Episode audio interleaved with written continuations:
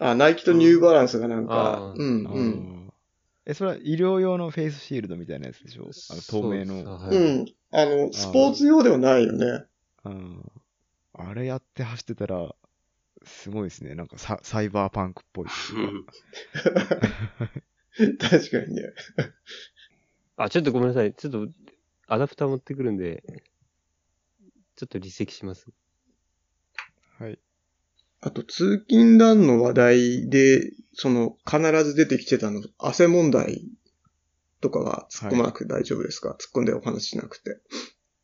シャワーはあるん？ないシャワーないんでですか？すね。汗問題って、あ、あの、走った後会社に着いてからって感じですよね。はい。もう、最悪ですよね、もうね。あれ、中田さんはシャワーあるんでしたっけ？うん。私は今、あの、社屋が、あの、建屋が新しくなりまして、まあ、シャワーじゃないんですけど、一応その、使えるか、すっぱだかになって浴び、水浴びができる場所があるので、ですね。最高です。自分はできなくて、ロッカーあるんですけど、ロッカーも自分以外はもう当然非ランナーなんで、で、ロッカーの中に、こう、びしょびしょのウェアを干してると、や、やばいことになるんですよね。まあ、なん、なんで、えっと、非常階段に出て、あの、大体この時期ぐらいからうん。非常階段にこう、あの、ハンガーをこう改造した、あの、かけられるものを作って、で、非常階段で干すんですよ。おーそしたら、隣のビルにも干してる人がいたりとかして、目があって、なんかこう、会釈し合ったりするんですけど、その、ランナーですか？多分ランナーだと思うんですけどね。で、やっぱり干してるんですよね。で、まあ、うん。それはそれでいいんですけど、雨の日とかは、雨の日で外に出る、出たりするともう帰ってきたらびしょびしょになってたりとか、そういう悲しいことはありますけどね。屋根がないんですね、そこは。そう、そうですね、非常階段のとこね。はい。まあ、もう全部着替えますね。こっちすごいやっぱり当然ながら、私は火星と表現してるんですけど、超暑いですもんね、夏。うんはい。で、去年だったかうん一昨年だったか、3日連続、すごい暑い日があって、その時、あの、うん無補給で、あの、通勤ラン、代替するんですけど、まあその時補給すればよかったんですけど、水分。うん。で、3, 3日目に公衆トイレやったら血尿が出ましたね。通勤なんで血尿ってちょっと長野じゃ考えられないんですけど、な 結構やっぱり脱水してやばいことにもなるんで、すごい汗かくんで、もうパンツまで変えるんですけど、その変えるタイミングもなかなか難しいですけどね。ちょっとなんか金森さんっぽくなってきましたけど、そんなことない です。ちょっと、え、その、パンツ変えるって、それ、ランパンの下に履いてるパンツっそうでてことすねですよね。はい。だからちょっとすっぽんぽんになる時間帯ができちゃいますけど。はうんあ、それか、冬は買えないんい。ですか？買えないですね。あれ？問題は、問題発いや、言。僕もそう思いますよ。中田さんほど、も みんなマストじゃないと思う。はい。ちょっとびしょびしょになると買えるって感じですかね。上は買えますけど、T シャツは買えますけど、はい。うん。はい。パンツは冬は脱ぎたくないみたいな感じで。ちょっと、酢飯のツイートをよあく、目にしますね。そうですね。なんかもう、毎年、恒例になってきました、そうですねだからパンツ一丁で、うん。あの、うちわで5分ぐらい炙ってますね、体を。そういう感じであの、仰ぐと全然違いますよね。熱が逃げ、でも、だから、深部がやっぱり冷めないじゃないですか。うんうん仰いで。も。冷たい水の水分飲んで、で、5, 5分ぐらい炙らないと、シャツ着てもすぐびしょびしょになっちゃうんで。ああ、うんですよね。。うん。行き倒れそうになることないですか？あ、ありますあります。あの、ほん、うん。あ、ありますか？ちょっと熱中症っぽくなることは何回かありますね。長野でももう、走ってらんないぐらい暑い時ありますもんね。夜とかで。そうですよね。ね、うん。ああ、確かにね。あじゃあ、水浴びはできないです。できないんですね、ダニさんのできないですね。あれ、金森さんも水浴びしないんだっけ？水浴びは今できないですね。便所の洗面台ぐらいですか。うん。前、東京にいた頃は、階段のところにあの掃除流しがあったんで、はい。掃除流しだと洗いやすいじゃないですか。あの、深いやつ。はい。うん。あーで上半身は洗えてましたけど、今できないです。うん。通勤ランそんな感じですかね。うん。あと、個別ページはあれですね。また、載せさせていただいてって感じになりますもんね、きっとね。はい。うん。なんか意外とそのモチベーションを保つ工夫のところにその食べることって書かれてるのが意外とちょっと、あれですよね。通勤なをトレーニングで使われるっていうイメージとあんまし結びつかなくて、ちょっと面白いですけどね。ああ。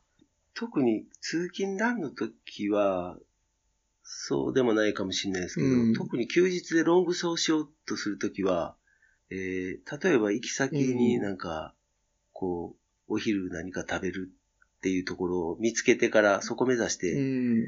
で、片道そこまで30キロとか20キロとか、そういう感じで行く場合もあるんですけど、やっうん。ぱり、平日は、やっぱりスイーツが好きなんで、うん。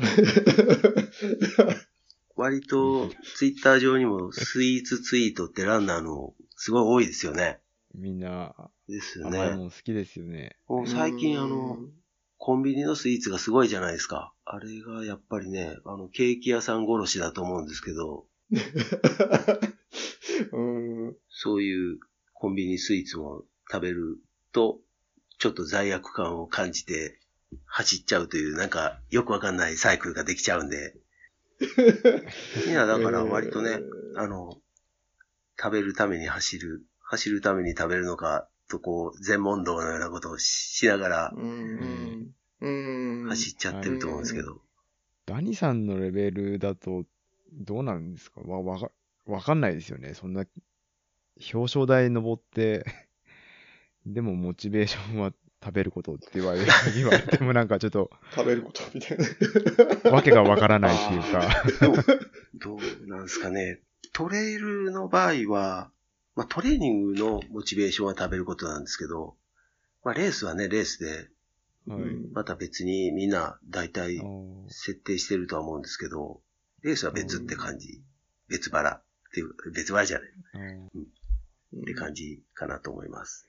基本、あれじゃないですか。ダニさんって月1本ぐらいはレース入れてましたよね。そうなんですよ。月1回が目安で、だいたい2週間ぐらいで、大きなレース出たら、2週間ぐらいで割とリカバリーしてるようには感じるんですけど、でも走ってみると、やっぱり2週間ではリカバリーできてなくて、あの、ちゃんとはいマックスの、こう、パフォーマンスが出ないっていう感じはすごくして、だから1ヶ月は最低開けるようにはしてるんですけど、1ヶ月だとレース出て2週間リカバリーで、で、2週間後ぐらいにちょっと負荷の高いトレーニングをして、そこから、あの、ちょっとテーパリング期に入って、2週間テーパリングするんですけど、で、次のレースにピーク持っていくっていうのを、サイクルを組みやすいというか、あんまり、他の人、他の方ってはい割とレースをトレーニングに当てたりとか、まさにそれで、ですね。年間はいで、うん。そうですよね。年間で、えー例えば自分だったら、ハセツネにピークを持っていくように、えー他のレースはまあどうでもいいみたいなはい感じでやってる人が、年間にだから2つぐらいターゲットレースをね、設定すること多いと思うんですけど、自分は一応、はいそまあ、ハセツネは特別だとしても、他、他のレースも一応はい。精一杯やり、やり、やりたいって感じなんですよね。そう。じゃあ、月1本ぐらいレース入れてるときは、月1回、まあ、ピーキングするっていうか、の頭がそうですねあるってことですね。ういう感じで、えー、割と年間、フラットなはい。モチベーションとトレーニング量がフラットなんですよ。だから、あの、オフの期間がなくて、それが、プロみたいですね。で、でも、オフ、オフって作るべきだと思うんですけど、それがね、自分はできないんですよね。はいやっぱり、走るの好きなのかもしれないですけど、純粋にね。多分、その、その1個レース走って、で、まあ、2週間は休んで、で、その次の2週間はもうレースに向けて。忙しいですよね。忙しいですし、本当にその、プ、プロアスリートみたいな生活っていうか、その、タイミングっていうか、ああ、そんな、まあでもね、そう言われるとあれなんですけど、結構い忙しくな、トレーニング中心になっちゃう、ですかね。はい。はいで、うんで、も、か、から、ちょっとやっぱり、最近ガーミンにも注意されるんですけど、あの、オーバートレーニングみたいな感じの、にな,、はい。なりやすいかもしれないですけど、でもそんな、量的には、そんなしてるつもりはないんですけど、ガーミンにはなんか言われちゃいますね。ど、どういう、ど、うんどういう根拠で言ってんだろうと思うんですけど、これ。中田さんも出るんですか？僕はね、あの、アンプロダクティブって出る。非生産。あんまり、非生産的だっていう、しょっちゅう。しょっちゅう言われてるね。最初、アンプロダクティブの意味は分かってなくて、うんああ、そういうことか、と思って。で、ストラバには、あの、いつもより楽なエフォートだったって出てるし、金森さんと走るときはいつもより過酷なエフォートだったっていうふううんに出るけど、一人のときは楽だったって。下がっちゃってるんですね。はい。あ、でも、オーバートレーニングって出るんですあれ、ね、なんか。オオーバーリーチって出てきましたかね。なん、なんていうかな。なんか出てきあ、まはい、すけど、はい。何言ってんだろうと、何を根拠に言ってんだろうっていつも思うんですけど、ちょっと調べないといけない。ダニさんってガーミン使ってましたっけ？ポーラーえっと、とかじゃなそうだったんですけど、あのーこっち来てから、一は回、い。あの、あの、本当の名前知らないんですけど、あの、は春山さんってご存知です？春山さん。で、山な、山梨の方、皇居で春山連。に参加したり春山連に参加したら、あの、みんな、ガーミンつけてて、はい。ちょっと小学生みたいに羨ましくなっちゃって、はい。買って、買いましたあ買ったんですか？えっと、去年の、去年の暮れぐらいに買いました。これでもいいっすね。はい。こう、非常に。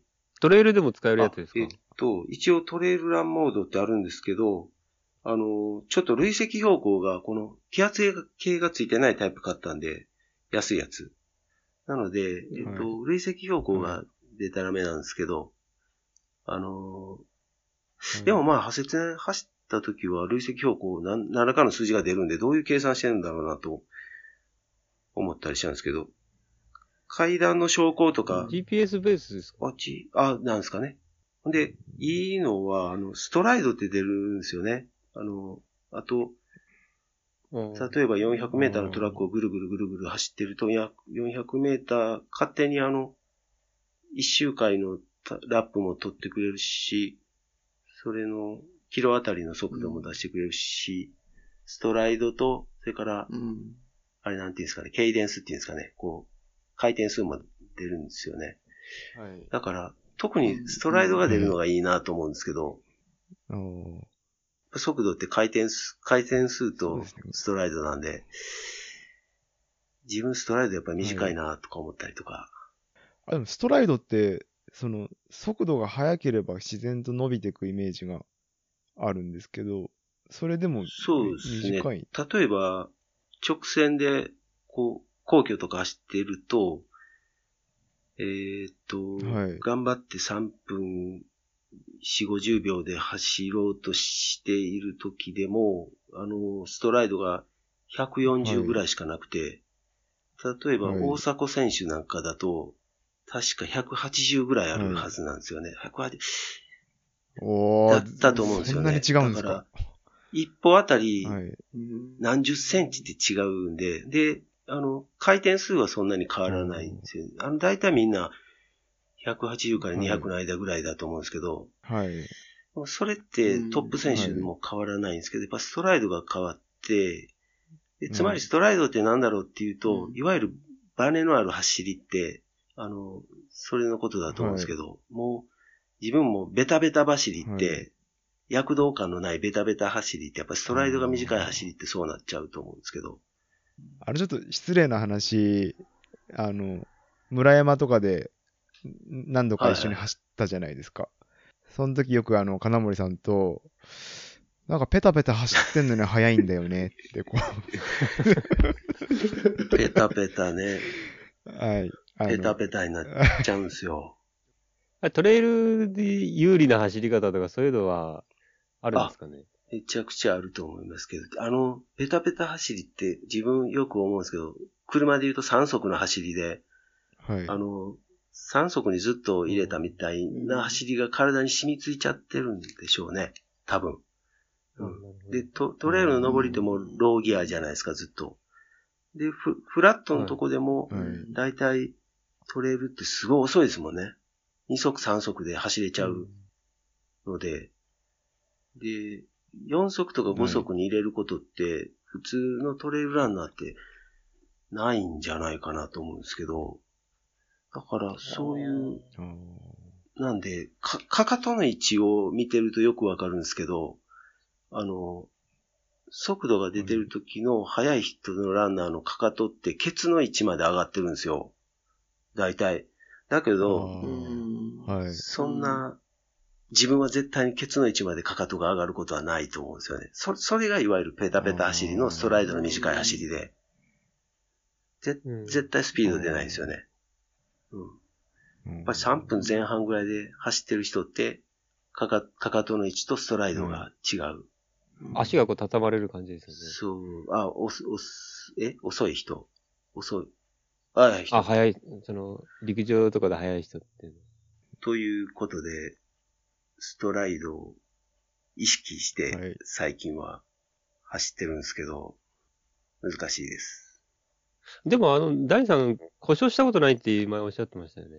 そうなんですよ。前、一回故障したことがあって、そのタイミングは、故障しないですよねって聞かれて、故障しないんですよって答えた瞬間に故障したことがあったんで、あまりこう、あの、言わないようにしてるんですけど、でも、一応、そうですね。言わない方がいいんじゃないですか。なんか、あれですね、あの、よく、なんか、なんとか人体が痛いとか、どこどこが痛いとか、いうのを聞くんですけど、その部位が自分にはわかんないっていうか、その、故障してないと部位を意識しないと思うんですけど、はい。どこどこが痛いとか、膝が痛いとか、なったことはないような、ないですかね。やっぱりその走り方で故障が少ないのかなっていうのも。そうですね。多分、その、えっと、走、故障しやすい人の自分の中のイメージって、あの、ベースの、あの、トレーニングが、えっと、例えば通勤ランみたいな、超低速、L、LSD 的な走りをあんまりしてなくって、で、非常に負荷の高い、あの、ポイントレン、自分から見たらポイントレンみたいな、あの、インターバルトレーニングとか、はい。でペース走とか。そういうことに重きを置いてる人は、割と肉離れとか、怪我しやすいような印象があるんですけど、ど、どどうですかね、うん。通勤ランのベースで LSD してる人とかは割と、まあそうそういう人は逆に強度の高いトレーニングをしないから、かもしれないですけどね。おーダニさんの場合だと、今はポイントとかトラック練習とか、あとは駅伝部との練習って、わ割合的にはど、どどんな感じですか？これまでは駅伝部の練習は、だいたい月に2、3回出れてたんですけど、今もうほぼほぼ出られないので、はい。えっと、通勤ランの途中にあの、墨田フィールドってできたんで、あれが300メータートラックでなかなかいいんですけど、そこに、まあ、はい。あ、300なんですね。あ、これ300なんですよ。だから、ちょっとは走りづらかったりするんですけど、あの、こうに、まあ、週1回行けたらいいんですけど、なかなか難しいですけど、今はもうクローズされてるんで行けないんですけど、なんで、はいえっと、でも、ポイントレンは量的には少ないですね。多くしたいんですけど、その、墨田フィールド行くときは、5000一本とかですか？あど、ど、どんな感じのポイン5000トは、なかなかできないんで、一人でね、辛くないですか、5000って。はい。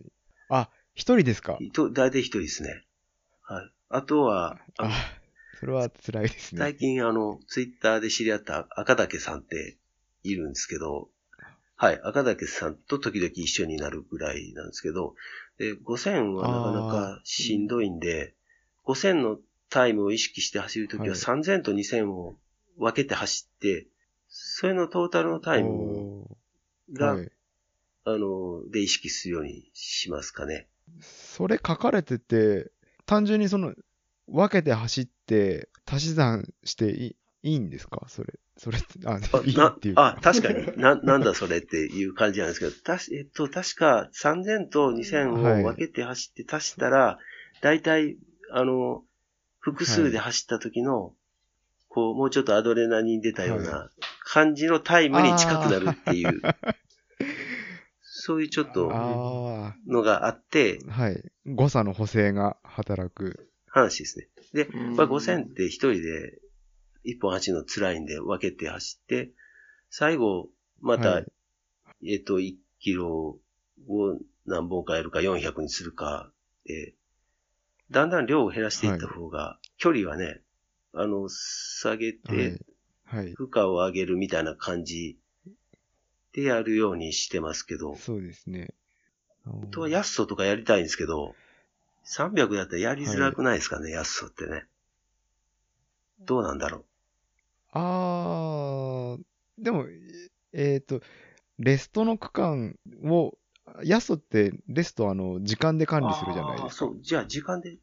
その、で、疾走を例えば800メートルを3分でやった場合に、レストも3分なんで、3分かけて同じ位置に戻るっていう風にやると、まあ、管理はそんなに難しくないですかじゃあ、2周、300トラックだと2周回って、あと200足して、あとの100メーターをその時間かけはいて。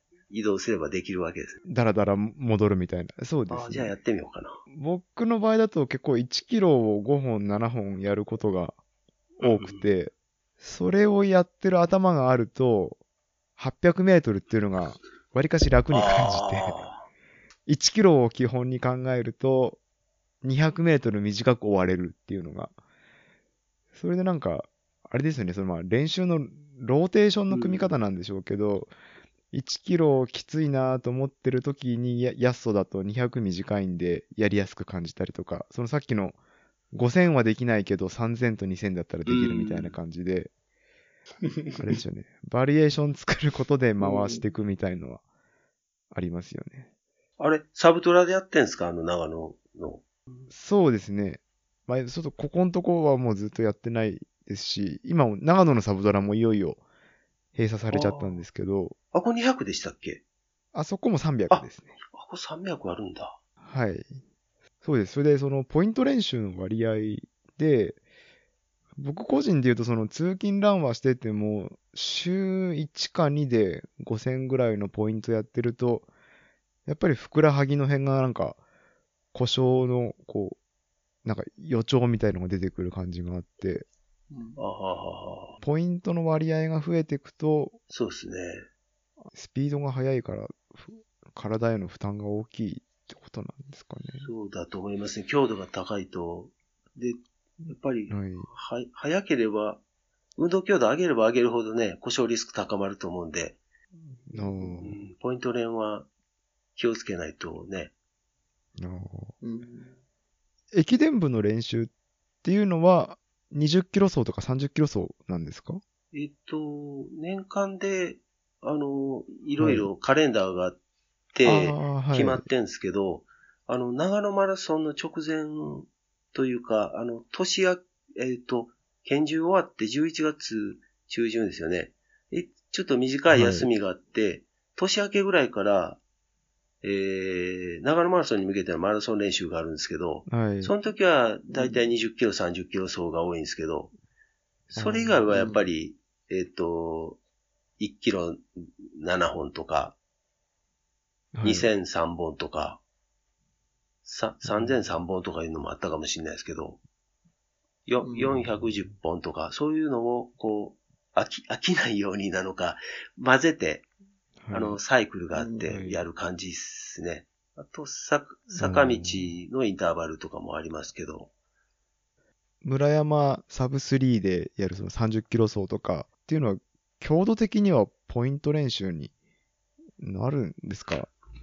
なんでかっていうと、その、僕が言うのもあれなんですけど、たびたびその話で出る30キロ走やると金森さんが故障っぽくなるっていうのがあって、それが強強度的にどういう感じなのかなと思って。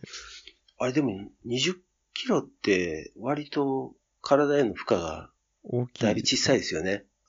あ、いや、小さいさ、小さくて、で、はい、なんかマラソンの練習としては、自分もちょっとやっぱり30キロ走がいいなと思っていて、20キロだと、あの、なんかやっぱり走れちゃうんで、あの、自分の中のマラソンの練習にはちょっと短いかなっていう、やっぱ30キロ走を重視したくて、マラソンの前にはだいたい2、3回は30キロ走やりたいなと思うんですけど、でもあー30キロって、やっぱね、あの、ダメージが残っちゃうんで、微妙なとあこ。ー大きいですかそう、そうですね。でも、あの、故障まではいかないですけど、はい。ちょっとやっぱり残りますね。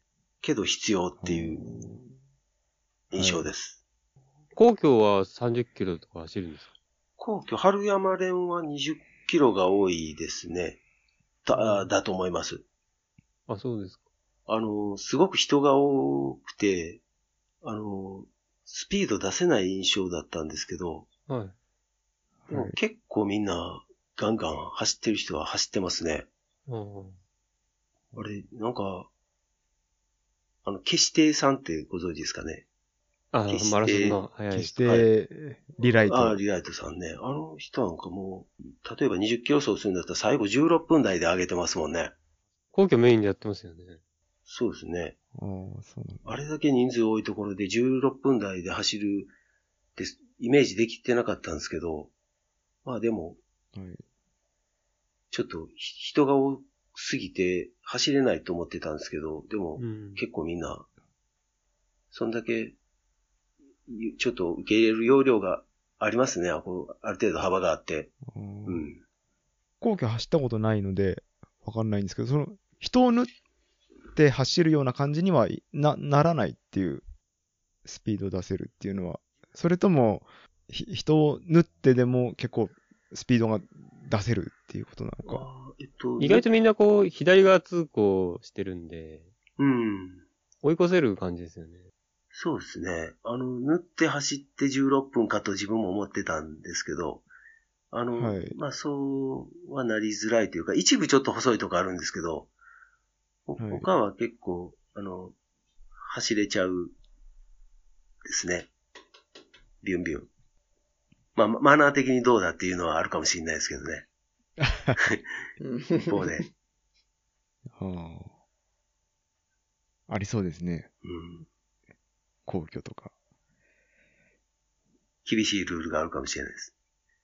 荒川とか自転車は何キロ以下とか書いてますよね。でも20キロ以下かなんか。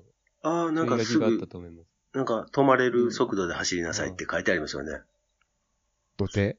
土手はそうですね。うん守らないでしょ、そんな。ああまあそうですね。うん。トレーニングにならないですよね、そんなんね。止まれる速度で徐行ですよね。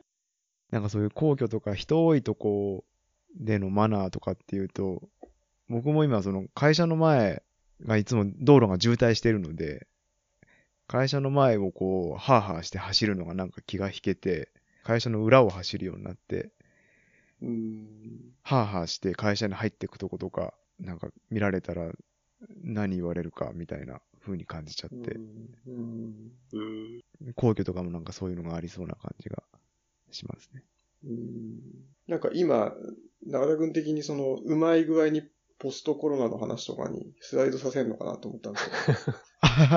いや、ちょっと話戻っちゃうんですけど、さっきその、だいたい月1回レース入れて、それをこう、年間通して回していく、そのフラットなモチベーションでやっていくっていうのが、谷さんのこのハイパフォーマンスを保ってる秘訣なんじゃないかと思ったんですけど、夏はトレイルありますし、で、冬はマラソンがあるじゃないですか。はいはい。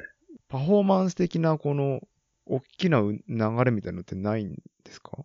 あの、駅伝部でいてか感じるんですけど、はい。駅伝部の人たちって、あの、拳銃にターゲットを合わせるんで、10 11月でした11月中、11月中。旬なんですけど、で、それに向けて、こう、トレーニング量がシーズンで決められていて、多分、多分11月終わったら、もう完全にオフになって、で、みんな、練習でも結構ダラ、ダラダラって言ったら怒られるんですけど、あ割とゆっくりな感じで、まあそれは、あの、長野マラソンにそんなに重きを置いてない人もいると思うんで、そういうのもあると思うんですけど、で、長野マラソンが終わって春先から5月、6月、7月、5月、6月ぐらいも割とみんな走ってもそんなにこう、は、早くないっていうか、は、早く、頑張らないっていうはい。感じなんですけど、遊んでる。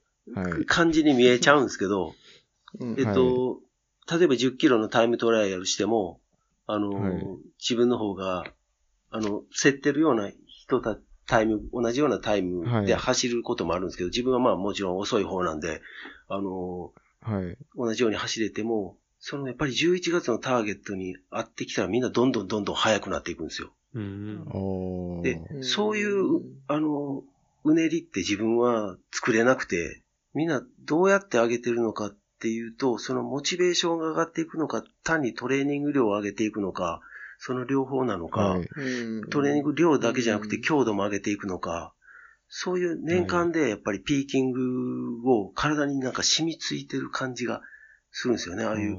で、そういうのって、うん。で、自分はなんで、そういう人たちとの違いって何かなって思ったら、やっぱり、あの、陸上経験っていうのはい。が大きくあるかなと思うんですよね。でうん陸上から入ってる人たちって、あの、割となんか秋の大会があるとか、そういう年間のスケジュールがあって、それが体に染みついていて、で、あの、それに向けて、どう体を作っていくかっていうのを考えるんですけど、自分は趣味で入ってるんで、あの、そういう年間のスケジュールってなくて、もう、はい。この大会に出たいって言ったら、そあの、それでスケジュール組んで出ていくだけなんで、はいあそういう概念がそもそも欠落してるので、だから、割とトレーニング強度も強弱がつけづらくて、だらだらだらだら年間通してトレーニングしちゃうんですよね。ね。だから本当のこう、そういううねりがつけてターゲットレースにこう爆発させるように調整するようなはい。ことができればなと思ったりもするんですけど、でうん。も、でもそっちこそ、うん。そっちこそ非常にアスリートっぽいと思うんですよね。オンとオフを切り替あえて、で、どっかのターゲットのレースに集中して強度をどんどん上げていって体を作っていくっていうの方がアスリートっぽくて、年間だらだらフラットなモチベーションでトレーニングし続けるっていうのは、あんまり本当のアスリート的にはよろしくないと思う、は思ってます。けど、でも基本的にはやっぱり遊びだと思ってるんで、年間楽しみたいなっていうのがやっぱ先行しちゃうというか。う、うんん今の、その、陸上部から来てるっていう、その、駅伝部の人たちのことですよね。そうですね。結構あれですか？あの、げ減量とかも、その試合に向けてやっていくみたいな感じで、その、例えば5月、6月は少し丸くなってたりとか、あるんですかね、そうだと思います。なんか、なんか、絞れてきたとかよく言ってますもんね。ああ、そうですね。自分はもうずっと割と体重もフラットなんで、はい。絞れるとか絞るとかいう概念もあんまりない、ないんですけど。概念がないはい。うんだけど、あれ、いつも思うんですけど、こう、はい。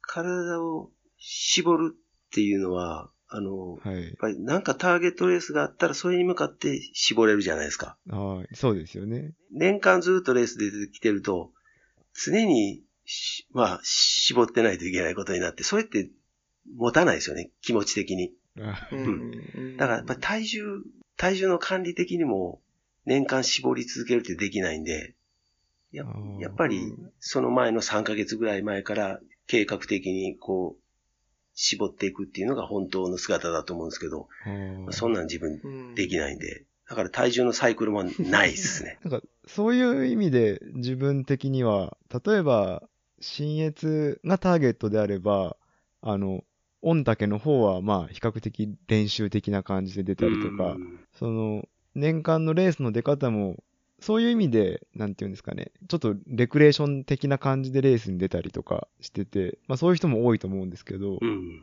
だから、2週間で、その後の2週間の月1でペースで回していくっていうのは、アスリアスリート的ではないとは言いつつ、もうなんか、ほとんど表彰台登るじゃないですか、ダニさん。ああ。すごいですよね。逆に、あ、なんですかね、あの、自転車のレースの人とか、あとは F1 とかもそうですけど、結構、各国回って、で、年間通してずーっとこう、試合に出てる人たちっているじゃないですか。うん。でそ、それに近いうんですよね。もうあの、実業団で、クラブで管理されてて、で、年間通してコンスタントにあって、で、まあ、オフは1、2あー1、2ヶ月しかなくて、ダニさんがその、体重が重くて、とかって言ってますけど、だって、し試合出れば、だ表彰台ですもんね。やっぱり体重は、あれですね、重いんですよね。どうし、あれ体重、体重ってあれ、どう、あれって何が決まってるのかって、だいたいマラソンの選手って50キロ前半ぐらいなんですよね。身長も170とか160代が多くて、体も何らかの公式があるかのような感じで、ナトリさんも最近ツイートで50キロ前半から40キロ後半に絞ったって書いてありましたけど、自分があとうん 10, あ10キロ体重減らさないといけないんですけど、10キロ体重減らしたら体どう骨皮になっちゃいますよね。ちょっと体観察させてもらいたいんですけど、どどういう体になってるのかなと思うんですけど、でか川内って自分はい。もう、そういう法則からは完全にい異常ですよね。あの人、は身長ちょっと自分より高いですけど、い。体重は太いろってことですか？太いっすよね。ぷよ、ぷよぷよって言ったら怒られますけど、うん60キロ台なんですよね、あの人。でもそれって、絞、マラソン選手として絞れてないのか、そういはう体の構造なのか、ちょっとまた体を並べて観察したいんですけどね。筋肉のつき方なのか、筋肉量が多いのか。多分体脂肪高めだとは思うんですけど、川内さんは。うんかといって、10、川内の、あの、ドキュメンタリーみたいなの見てると、はい。はい。食事制限を一切しないみたいなのがすごく特殊だって取り上げられてますよね。ああ。嬉しいね。しかもこう、やっぱ山走ったりとかしてるじゃないですか。ねあやっぱすごいごついんでしょうね。うーん。と言っても体脂肪が10超えることはないと思うんですよね。で、仮に10だとしても、0にしても6キロじゃないですか。だから6キロで60ちょいから6キロ減らしても50の中盤ぐらいなんですよね。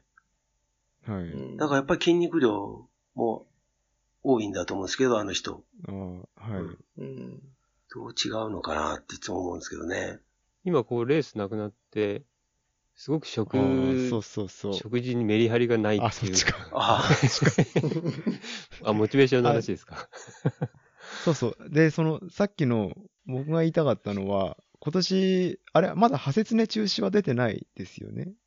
あ、出たんですか？いや、出てないです。富士登山出ましたけど出て。ない。はい。ああ、はい。しばらくはその月1のコンスタントなレースが、あの、レースはないと思うので、そうですね年間通してどっか絞るような感じになるんじゃないのかなと思って、そうなってくると今までその毎月ピーキングしてっていうのも必然的にできなくなるので、うん万が一、派切ね開催されれば、卒業するいい年なんじゃないですかね。ダメですね。ベストで。いやいやいやいや。あと1ヶ月エントリーまであるんで、1ヶ月で判断されると思うんですけど、はいで、も、えっと、非常事態宣言も1ヶ月延長っぽいんで、6月、はい。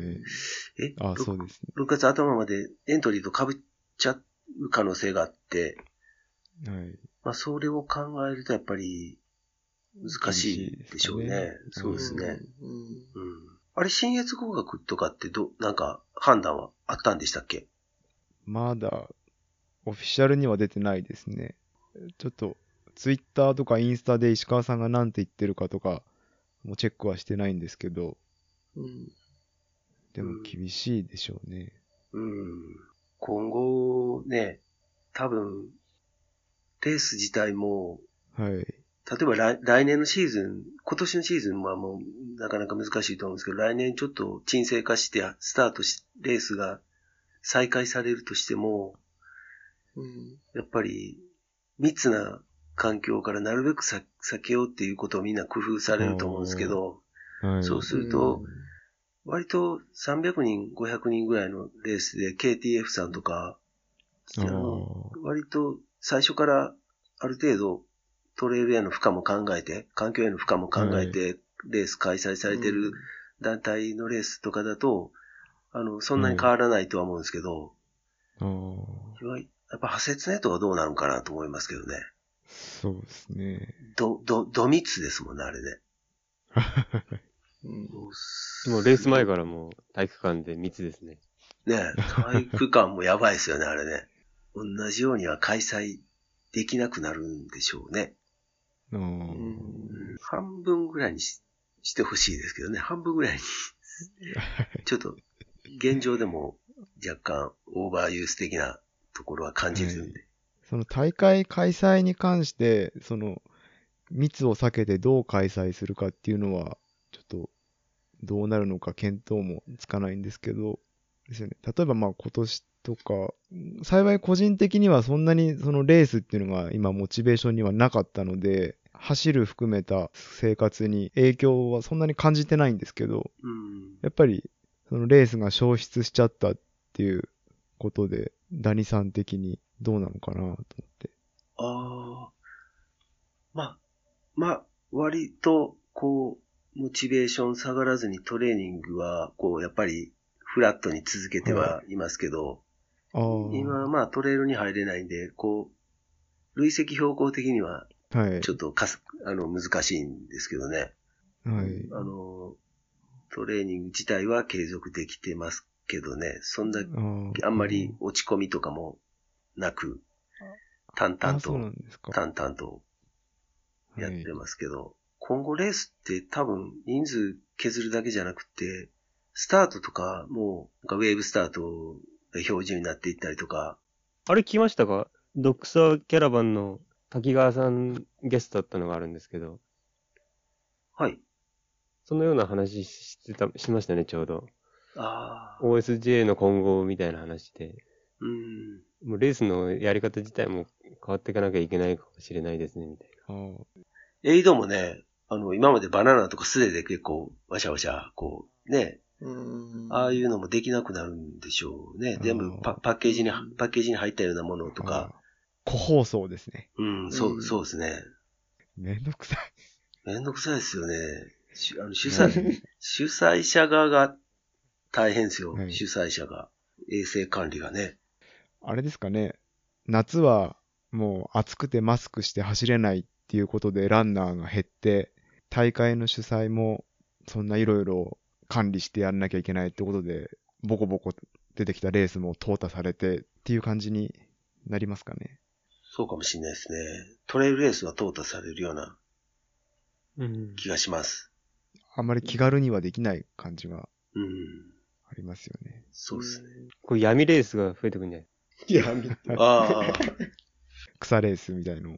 じゃあそこでストラバとかが活用されるのかな。そうですね。すうね。んあの、この5月の連休明けでも、あの、プライベートのレースというか、そういう企画ってあったんですけど、あの、はい。えーあ、そうなんですか？あの、ラーメン小川の成瀬さんが、えー声かけしてくれてたんですけど、5月、確か9日ぐらいだったですかね。えっと、2、30人で、丹沢の方をはい走る計画があったと思うんですけど、でも、やっぱ、ね、その企画の時期って、いつだったか2月だったか、だいぶ前なんですけど、そその頃ってまあ5月、5月ってもう、さすがに、あの、収束してるだろうってみんな思あって、自分も思ってたんですけど、とんでもなかったですね。うんーはい。やっうん。で、それもやっぱりなくなってしまったんですけど。ぱり発症してない人がそこにいて、それでうつる可能性があるっていうのが大きいですよね。これがうん。発症率がめちゃめちゃ高くて、その感染した人は発症して入院もしくは死ぬっていうのが早ければ、発症した人は走れないですし、あ感染した人は走れないですし、うんってことになりますもんね。感染してても普通の生活ができて、走れてっていう人がいる以上、あれですもんね。レース開催したってその中にいる可能性がうん。ありますもんね。うん。やっぱり立ちが悪いですよね、これは。タチが悪いですよね。うんうん。デボラウイルスとかそういう意味でかかればもう死んじゃうから、逆に封じ込めができたみたいな、っていうことですよね。ね。やっぱ発症率が低くて、発症までの期間もちょっとな、普通より長いってことで、そこが、はい。なんか、うんウイルス的には、そういう専門家に言わせるとよくできてるっていうことを言ってましたけど。ああ、生存、せ生存戦略があってことですよね。うん。そう、そう、そう、そういうことです。そうなんですよね。で、うん僕もゴールデンウィークとか長野マラソン前後とかに、金森さんに、ちょっとスペシャルなランニングどうですかって言っても、それもやっぱり僕と金森さん二人でも、ね、もしかしたらどちらかがっていう風な可能性がある以上は、まあそうですね。生活圏も違いますしね。そうだよね。うんこの状況下だとリスキーではあるから、だかうん。ら僕と金森さんの二人でね、走るのですら、や、やりづらい状況下にあるっていうのは、厳しいですよね。う。うんん。あれですよね。な夏山とかも行けなそうじゃないですか。駐車場閉鎖とか言われてますよね。ああ、うん山小屋とかがね、はい、うん。やってないし。ですね。ね。ことごとくお楽しみが潰されますね。うん。うん。なんかあの、荒川の階段をああ、ややってるんですか？階段ぐらいしか、あの、ないんですよね。本当に寂しいことに。で、あの、他の、やっぱりツイッターつながりの人でも、荒川、はい荒川アルプスって名前つけて、荒川アルプス。で、あ、そんな、そんなとこあるんだと思って見たら、階はい階段の写真だったんで、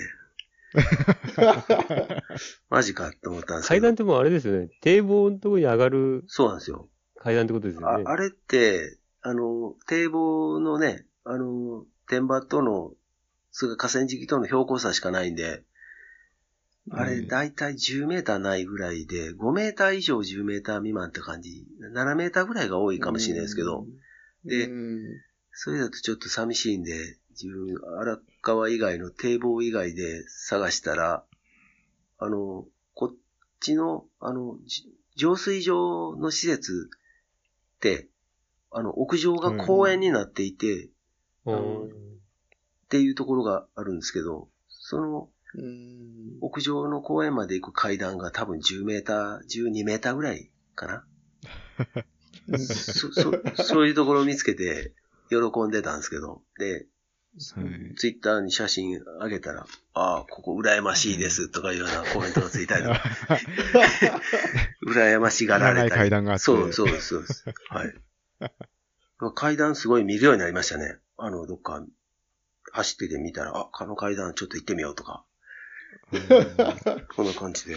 あれ、その、都内だと、その、坂道をなんか探して、こう、練習してる人いますけど、ダニーさんが住んでるエリアには、そういう坂道がないってことなんですか？そうなんですよね。あの、東京って、あの、えっ、と、よく最近ブラタモリとかで出てるあの、赤色ああ、はい。地図だったかな。はいあれで見たら、あの、うん大体、皇居の辺とかから、はい。上野の辺を直線で結んでいくようなところから西側は、割と起伏のある地形があるんですけど、あの、はい。えっと、東京って、あの、北千住とか千住って言われるところが、あの辺から荒川渡って北っていうのがもう道の区に入っていくところで、あの、うん江戸の端っこらしいんですよね。で、はい。多分昔は、その、今でいう、その、足立区もそうですけど、江戸川区とか、墨田区とか、はい。あの辺はもうびっしゃびしゃなエリアで、フラットで、うんあの、荒川とかの氾濫源というか、うんあの、標高もすごい低い湿地帯だったと思うんですよ。うんだから、あの辺の、から、あの、金森さんもわかると思うんですけど、あの、え江戸川周辺の5区って、やっぱり水害とかもあるエリアですよね。水浸しになるエリアですよね。だから、全然起伏がないんですよね。うん地形的に。ますます、それは、あの、引っ越して住み始めてから分かったんですけど、そういう起伏がないとこなんだなーって。あんまり坂道とかもね、やっぱり荒川の土手ぐらいしかないですね、この辺。工業も意外と上りがあるんですよね、あれ。アップダウンっていうか。ありますよあね。そうなんうーんうん10メーター以上は、ちょっと登って、そうですね。で、後半下りでみたいな。こう結構、割とタイムに影響しそうなぐらいのそうですね登りですよね。はい、うんあっこをね、16分台ってほんとすごいなと思うんですけど、練習あで。皇居って、な、何キロなんですか？一周。ちょうど5キロぐらいですよね。ああ、ちょう、あ、ちょうど、あ、いい、いい距離ですね。僕はあの、ダニさんにもう一つお伺いしたかったのが、はい。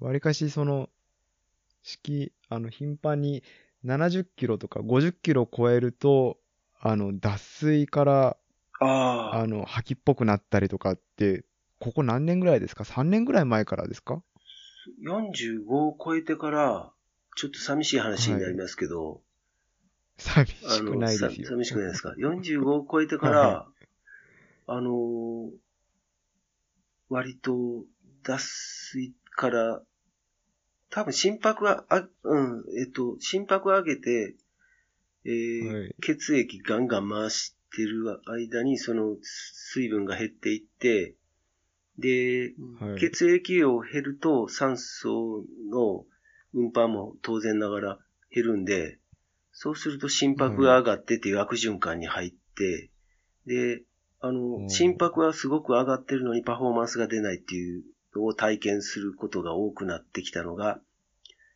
えーはい。やっぱりそのぐらいの年からで、で、一、はい。一、まあ、えっ、と、すごく長い距離に対して起こるのは、あの、しょうがないかなと思うんですけど、あの、自分補給がちょっとうまくいかないことが多いので、えっと、水を飲んでも吸収されないとか、え、え、何かはい。とってもなかなか吸収してくれないんですよね、体が。で、胃の中に溜まっちゃうってそうですね。で、多分多分になっうんて、こう、まあ、戻しちゃうのが多かったんですけど、それはまあ、例えば新越語学でも、自分あの、はい。大橋の江戸で潰れてたことあったと思うんですけど、中は田さんに抜かれ、はい。抜かれていたの記憶してるんですけど、まあ、はい。ああれぐらいの距離だったら、まあ、しあの、前からあったんですけど、その距離がどんどんどんどん短くなっていって、短くなってきた。そのつ、潰れる距離が。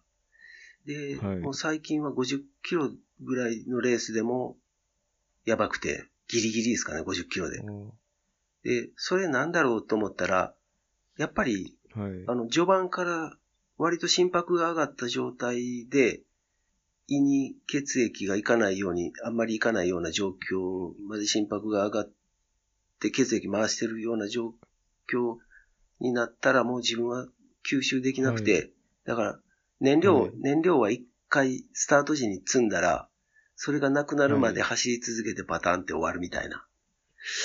そういう体なんですよね。終。わり。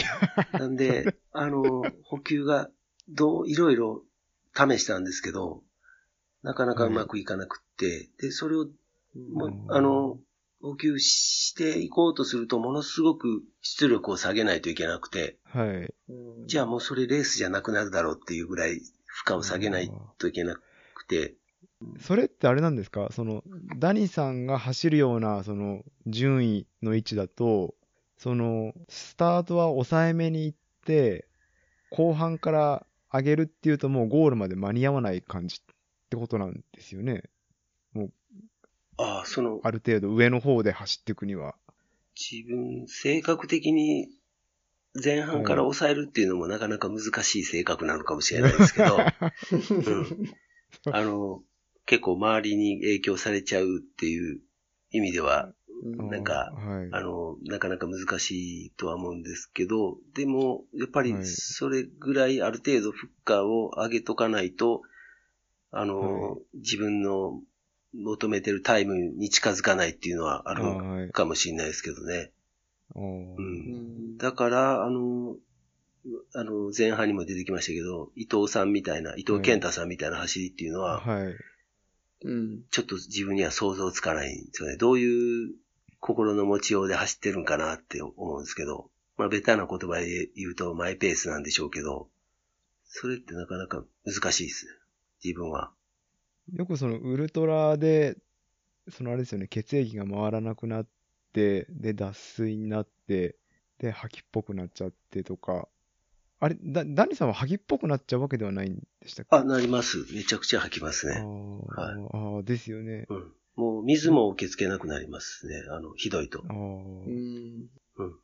それってなんかいるいろんな人がなんかいろんな説明とか解説で言われてる気がして、うん。でそれを避けるためにはみたいな話されてますけど、うん。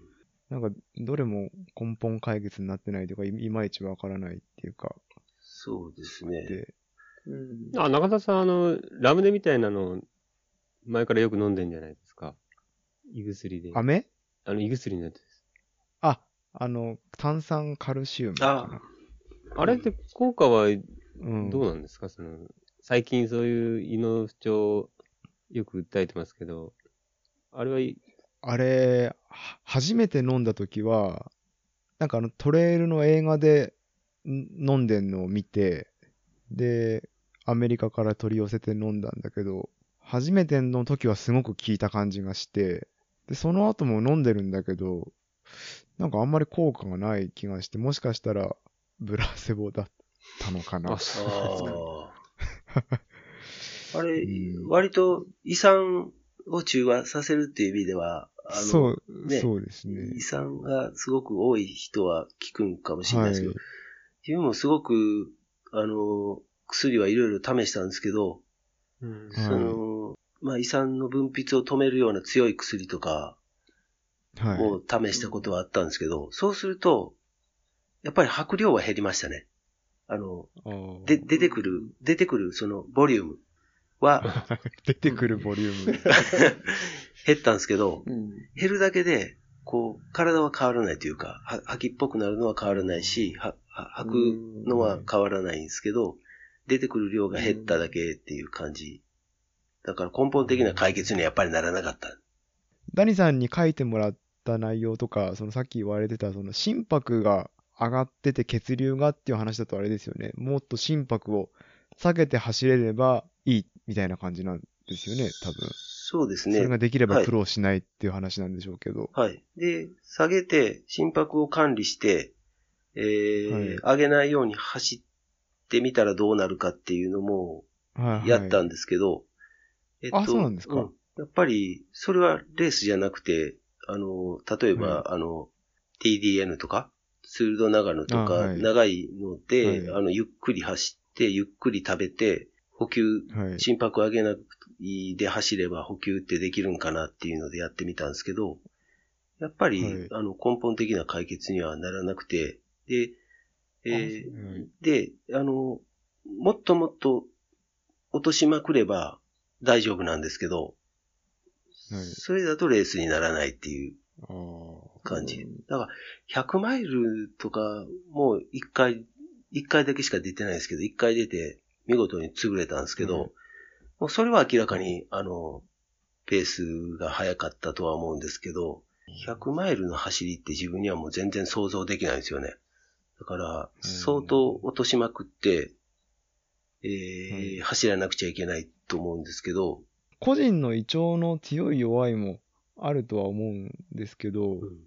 あの、あんまりその辺のトラブルがない、あの、鉢巻伊藤さんとかも、何気に聞くと、あの、ガスター10だかガスター40だかもっと強いやつを持って、で定期的に飲んでるとかって言ってて、で、まあ伊藤さんの場合はそんな心拍上げて走るようなことはしないので、あれですけど、解決が見当たらないなっていうのはずっと感じてますね。そうですね。あの、多分同じような、まあレベルは違うんですけど、同じような感じではい苦しんでるのって、あの、あれ、甲府の小川さんって、あれ、下の甲府の小川さん。小川さんってあの、あ、小川聡太さん。ああ、そうです、そうです、そう太さんですね。あの,、はいあの方も結構同じような症状で、もお持ちだと思うんですけど、あれ、ちょっと、そういうプロアスリートでも解決できないって、あれですよね。うんやっぱ全然そういう話をしても、はい。全全然わかんないっていう人もいるし、そういう気持ちがわかあ、んない。な、なったことない。なったことないからわかんないみたいな人もいますしね。やっぱり血流で言うとあれですよね、その体温の上がりやすい、上がりにくいとかっていうのもうん、ありますよね。そうですね。前になんか、ダニさんが何でしたっけ、ロードのウルトラマラソンで、ああ、残り2、3キロのとこでリタイアされてたことありましたよね。ありましたね。あれ、あれも典型的な症状で、あれを脱水だ、はい脱水だったと思うんですけど、はい。90キロを超えたぐらいから、ちょっとはい。痙攣みたいなのが始まって、で、まあ、はい。釣ることはよくありますよね。釣ることはよあよくあるから、まあ、はい。頑張って走ってたんですけど、最後の補給のエイドで、あ、一つ手前のエイドで、えー頑張って食べたもの全部吐いて、で、次のエイドまで歩いて行ったんですけど、はい。あとね、もう数キロだったんで、で、はいちょうどその最後のエイドに着く前に、あの、アンデルセン状態になってきて、ああの、ふら、やばいですね。ふらふらになって、はい。でエイドについて倒れて、で、はい。珍しく嫁さんが応援に来てくれてたんで、あの、はいもう、そ、あと、それ2.5キロでしたね。多分、ゴールまで。はい。で、そこで補給して、張ってでも行こうと思ってたんですけど、補給ができなくて、はい。全身痙攣してきて、で、嫁はんにもうダメだと思って、ちょっと来てもらおうと思ったんですけど、そのはい。電話番号をエイドの人に伝えられなくて、あの。ろれつが回らなくなって、で、ペンで書いて、電話番号をなんとか書いて、それで嫁はんに駆けつけてもらったっていうことがあったんですけど、壮絶ですね。それだいぶそ、うん結構危険な脱水状ああ。態で、うんよよく救急車よ、よあの、ほ、本当は救急車呼ばなくちゃいけないぐらいだったかもしれないですけど、はい。はい。ちょっと危なかったですね、ある時はね。それっていわゆる熱中症でですよね？と、そう、それにと近いと思います。はい。体温だいぶ上がってたと思います。僕も過去に一回なんか、ものすごいなんか重症の熱中症をやったことがあって、うんその時は体中の筋肉が痙攣しちゃって、うん。で、朝まで寝れないっていうことがあって、で、奥さんに、本当夜通し看病してもらって、で、き救急電話かけて、でも、もう、なんていうんですかね、腹筋から指先の筋肉から足先から全部つっちゃって、多分そのダニさんが今言った、電話番号も伝えられないみたいな状況がなんとななんとなく想像できるんですけど、あれ、それレースで？その時は、それはあれですね、し7月か6月の暑い時だったんですけど、仕事終わりに20キロ走って、で、水分何も補給しないで美容室に行ったんですね。あ美容室、髪の毛切ってる途中から気持ち悪くなって、なんかゲボゲボ吐き出して、で、家帰ってきて、急いでポカリとか飲んだんですけど、なんか、その頃はもう吸収できなくなっちゃあ。って、飲んでも戻しちゃってああ、ああそれで症状が改善できなくて、どんどんどんどん悪化してっちゃって、朝まで。ちょっとずつ、その、飲んでは吐きを繰り返しながら、わずかでも吸収して、なんとなくこう、朝までかけて回復したみたいな感じでしたかね。めめっちゃわかりますね、それ。あもう、目がくぼんで、髪は切り、ちゃんと切ってもらったんです髪がね、切 ってもらったかな。かああ、最後までやっでも、あのー髪の毛を受けるところに、あの、何？カバーっていうのかな。ナイロンのシートの上にゲロが生えておー大変なことに。ああ、壮絶ですね。でもその時は本当その脱水っていうのがあれで、もう目くぼんでゾンビみたいな感じになっちゃって、あ。おー。それがレース中に起きるって、悲惨ですね。まあ、なんか、点滴してもらうとすぐ楽になるみたいですけどね、やっぱり。あああ、はい。あ、でもあれはちょっともう本当に危危なかったんですごい反省しましたけど、しばらく。あまりにもバカだったな、と。それ熱中症、なんかあまり社会的に取り上げられてなかった時とかそういうわけじゃないですか？そあ、でもそんなね、数年前なんで、ああ、そうですそういうわけではないですけどね。本人はもうんうね、あの、ゴールすることしか考えてないから、うん。ちょっと、やばかったですけど。まあそれからそのレース出てないですけどね。とトラウマですか。トラウマですね。まあ、今年は大会もないんであれですけど、毎年夏になってな長めのトレイルのレースとかがあると、大体まあ気持ち悪くなってリタイアしましたっていうのが出てくるので、そうですね。もう、で、去年からもう50キロ以上のレースは出てないんですけど、うん。だいたい3、あ、そうなんですか？そうですね、うん。30キロぐらいから50キロまでで収まるような感じのレースしかもう出ないようにしてるんですけど、それぐらいの距離がやっぱり自分に合ってるんかなとか、もう燃料を積んだらそれ、うん。それっきりみたいな感じの。じゃあもう、あんまり途中のエイドでもそんなに大した補給もせず、走り切るみたいな感じですか？一応ね、か形的にはやるんですけど、そんなに、あの、体に入っていかない。当てにしてない。そうですね。当てにしてないって感じですね。あれ、ジェル、ジェルってどう、どうです？あれ。ジェルって自分も見るだけで気持ち悪いんですけど、はい。あれって俺はダメなんですよね。苦手ですね。やっぱりジェル取れる人は強いですよね。ですよね。あの、100マイルとかでもジェルだけで行ってる人とかいますよね。はい。すすごいなと思うんですけど。僭越ながら私その小海買った時は、本当にジェルだけでしたあ言っね。てましたね。しかもマグオンですか。ええー。マグオン、ひ一つの味だけのジェルだけ。だからそれが食べれたっていうのがまあ、それもいい結果だったんでしょうけど、あれも、あれ、100マイル？100マイルですね。その時はたまたまそのジェルがまだ発売されたばっかで、なんとなくそのパワージェルとか、ハニースティンガーとか、それまで売ってたジェルが好きじゃなくて、で、そのマグオンっていうのが酸っぱくて比較的、なんかすごくいい印象を持ってたんですよね。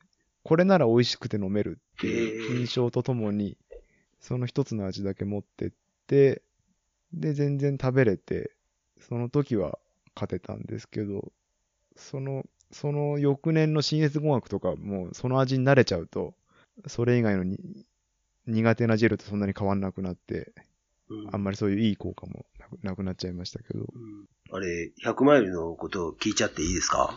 や僕はそんなにあれですけど、あど、どう、どういう感じで速度感でスタートします？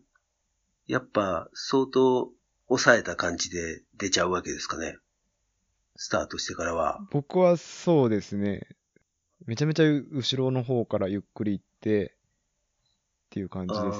そうですよね。だ大体やっぱ一周目からガツガツ行っちゃう人は行っちゃいますよね。一周目すんげえ早く。あ、一周目ってコウミの話ですか？あれ、あれ、コウミじゃなくて今。あ、あ、コウミですで。も中田さんいつも遅遅く走りますよね、スタート。100位よりも全然後に。まあ、そもそもそのきちんと勝負して走った100マイルがそんなにね、1本2本しかないから、語れるほどのことはないんですけど、うん。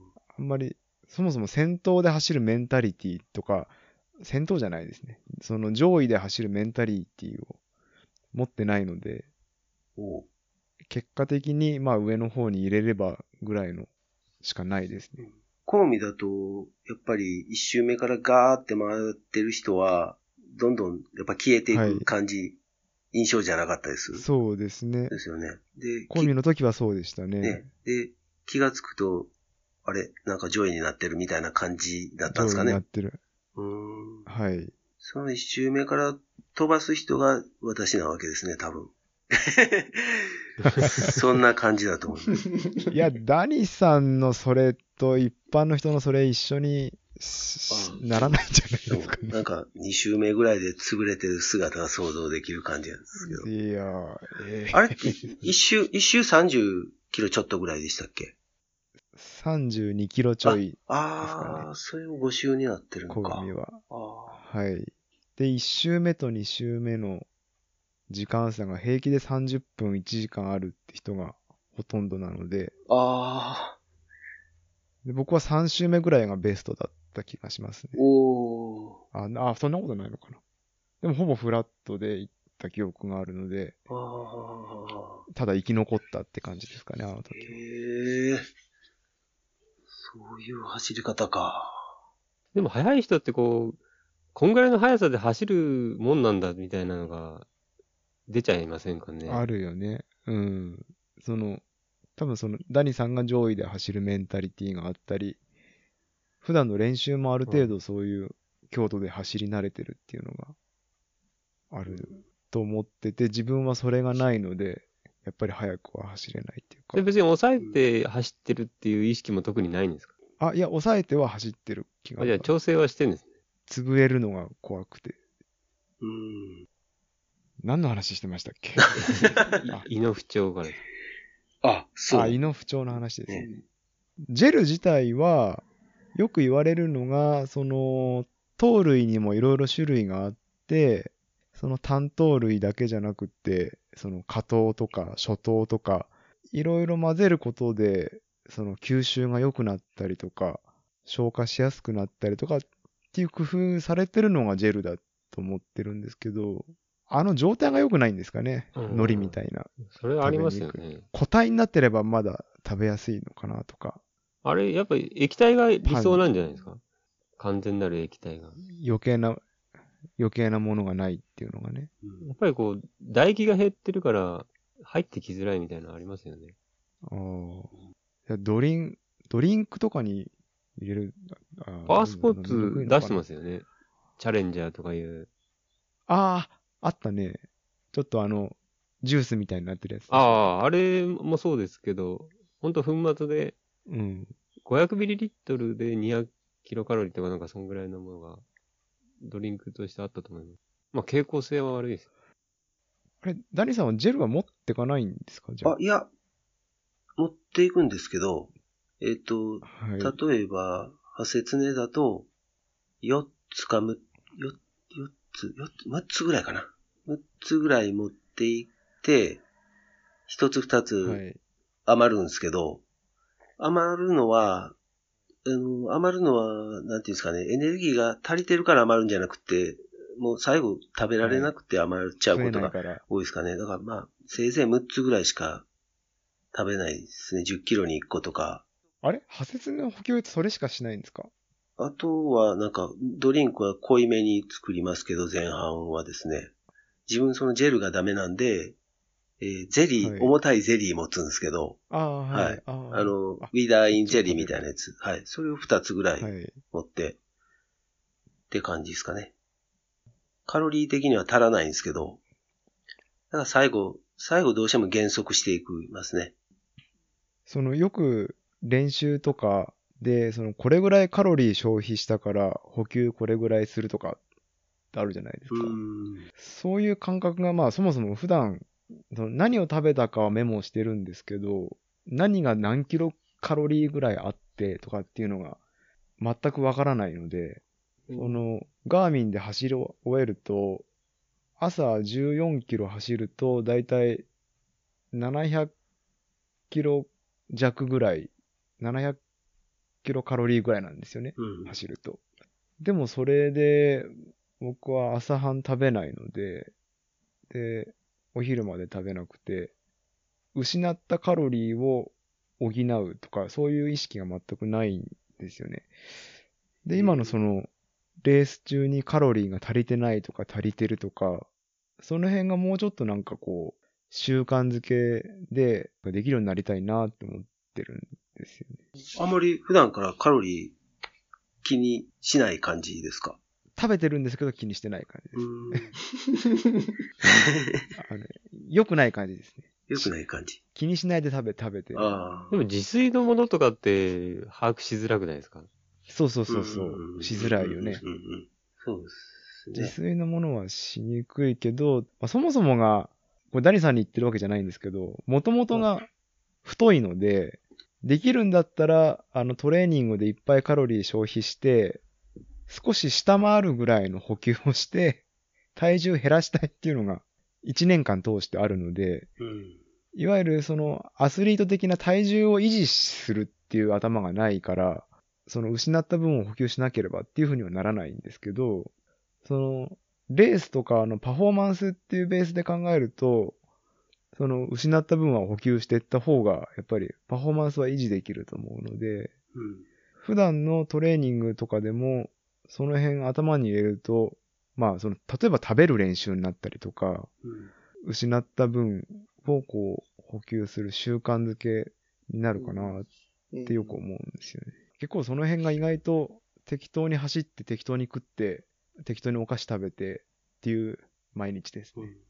朝食べないのは意識して食べないんですか？それともし習慣としてないんですか？意識はしてますけども習慣になっちゃってるので、うんなんかよくその夕飯食べて朝飯抜くとその夜食べた後翌日のお昼まで胃の中が空っぽになるのでそれが結構体にいいみたいなのが言われるんですけどそれ意識してる感じですかね。スリープローって言われるらしいんですけど、うん。その夜は低糖質の食事をとってで、低糖質の状態で朝は強度の低い、だからカロリー、あの、体が低血糖の状態で、まあ、比較的強度の低い練習を低血糖の状態でやって、で、お昼に炭水化物をしっかりとって、うん。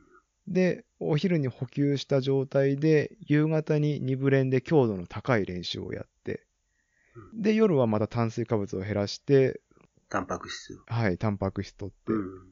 寝るっていうサイクルを回していくっていう練習方法があるんですけど。それを意識してて、朝は低血糖の状態で走っていくんですけど、夜、夕飯食べた後にお菓子食べちゃうのと、あと、夜に強度の高い練習ができ、できないっていうので、まあ、全然できないんですけどね。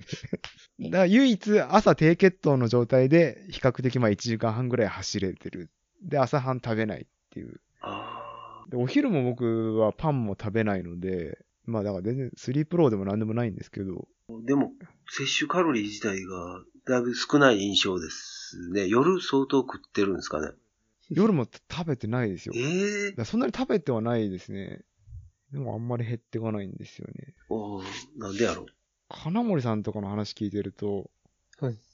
すげえ食ってんなっていつも。いや、結構僕は普通のぐらいだと思いますよ。その、なんでしょう。普段走る人間の普通の量だと思います。で、あ、この間聞いた別のポッドキャストで言われてたのが、太っちゃう理由だったり、その慢性的に体がわりかし太くなってるのって、うんその、コンスタントに朝、昼、夜って食べるのが当たり前になっちゃってて、うんその、プロのアスリートとかの食事法だと、朝とかはきちんとコンスタントに食べるんですけど、昼とかだと練習しない日は食べなかったり、練習の強度が低い日は食べる量を減らしたりとかって、その、昼と夜は運動量に応じて食べるっていう練練習をしてるって言ってて。で、その失った分を補給するっていうことをやってて、うんで、そんなこと考えてもなかった、考えたこともなかったので、まあ、なるほどなって思ったのと、うんで、さっきのそのダニさんのハセツネの多分カロリー的には足りてないとかっていう話も、そういう練習すれば、なんか、失った分はこう補給するとかっていう感じになるのかなってちょっと思ったんですよね。うんただそうすると、食べる楽しみっていう面でそうだよね。うん。うんだいぶ制限されますよね。うん、そうだよね。うんね厳しいですね。でも世の中の人って、あれですよね。摂取カロリーの方が絶対多いですよね。ほとんどの人が。どう、うんでもだって摂取カロリーが多かったら、どんどん蓄積されていくってことなんですか？でもなんか、よく思うんですけど、こんだけ食ってて、この体維持できてる、ひ不思議に感じる人っていますよね。だから、せ摂取したカロリーすべてし体に吸収し脂肪に変わっていくんだったら、もっと太ってるだろうっていうような感じがいて、だからなんか代謝、体への取得率みたいなのがあるんだとしたら、それがすごい低い人って体質的にいそうに思いますね。うん。タコさんとかもすごい飲んでるけど、ああ、細いですよね。細いですね。はい。飲んで食べてますねよね。、羨ましいですけど。あと、研究しておかなきゃいけないこととか。移住の話以外は、ああ。順序的に今からじゅ移住の話ってもなんか変、変。そう、自分、自分は、もう、職種も変えようと思ってたんで、もし、もし、あ結局変えられなかったんですけど、あの、カモシカスポーツに履履歴書を出したりしてたんで、あの、あの、結局まあ変わらなくて、でも、まあ長野は20年間住みましたけど、いいっすね、やっぱり。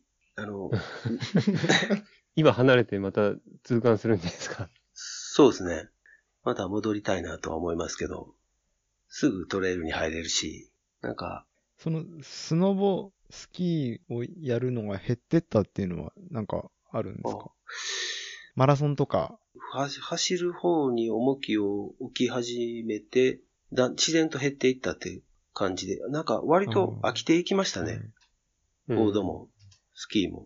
ああそうなんですね。はい。うん。で、あの、しばらくは夏トレイル走って、冬は、まあ、ウィンタースポーツというか、ボードとかスキーとか、バック,、はい。バックカントリーとかやってたんですけど、でも、それ、それもだんだん、はい。あの、冬はマラソン走るようになってきちゃったりとかして、ど少しずつ少しずつ減っていって、10年間ぐらいかけてフェードアウトしていったみたいな感じ。でついに去年1日も滑らなかったですね。とうとう、信じられないけど。だって、もともとはそのために移住したってことですね。うんそうですね。もう、ね、滑ることばっかり考えてましたけどね。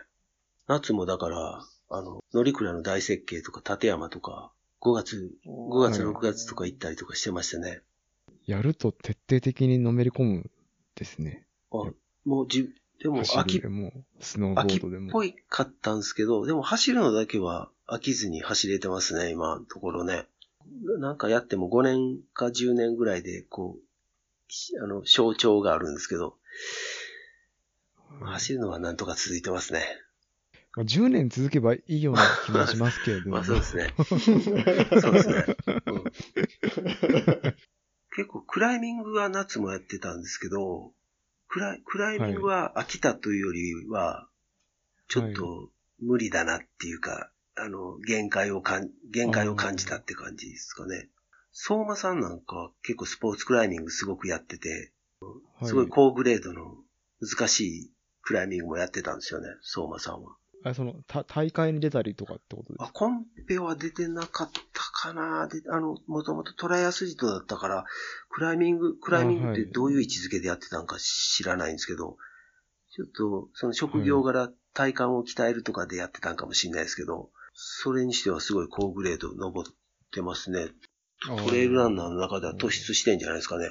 あ、あこう、あれぐらいのグレードを登ってるトレイルランナーって他、あれからいないかもしれないですね。うん今やろうって思わないんですか？もう。できない自分ですか？やってないとできなくなっちゃうもんなんですもうね、50肩とかなってるぐらいですからね。か ね、肩痛くて絶対登れないですけど、あの、もう全くやってないですね。気持ちも向いてないですね。どうですか？金森さんは。あクライミングですか？筋肉つけなきゃいけないですね、あれ。腕長そうじゃん。あ、一回ぐらいやったことありますけど。あれはかなりメンタルのパワーがいると、モチベーション相当ないと、なかなか続かないですね。クライミングは。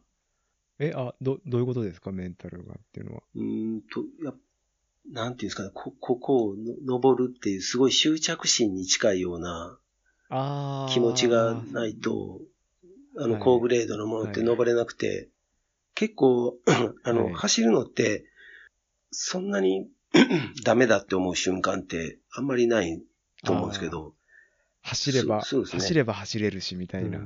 はい。だけど、クライミングって登れるか登れないって白黒はっきりすぐしちゃうんで、でそれをね、はい何十回も何十回もトライしてトライしてトライして、あー、そっか。うん。はい。それで、一手一手出るようにしていくっていう修正を繰り返していくんですけど、はいもうちょっと異常な執着心がないと、高グレード登れないんで、あー、へーはいで、体重管理もいるし、うん。は筋トレもいるし、って感じで、なかなかストイックじゃないと難しいですね。い。面白そうだな。そんな感じですかね。ちょっと、どうやってまとめたらいいのか。もう3時間。3時間過ぎちゃったんですね。うん。ありがとうございました。ありがとうございました。ありがとうございます。ありがとうございました。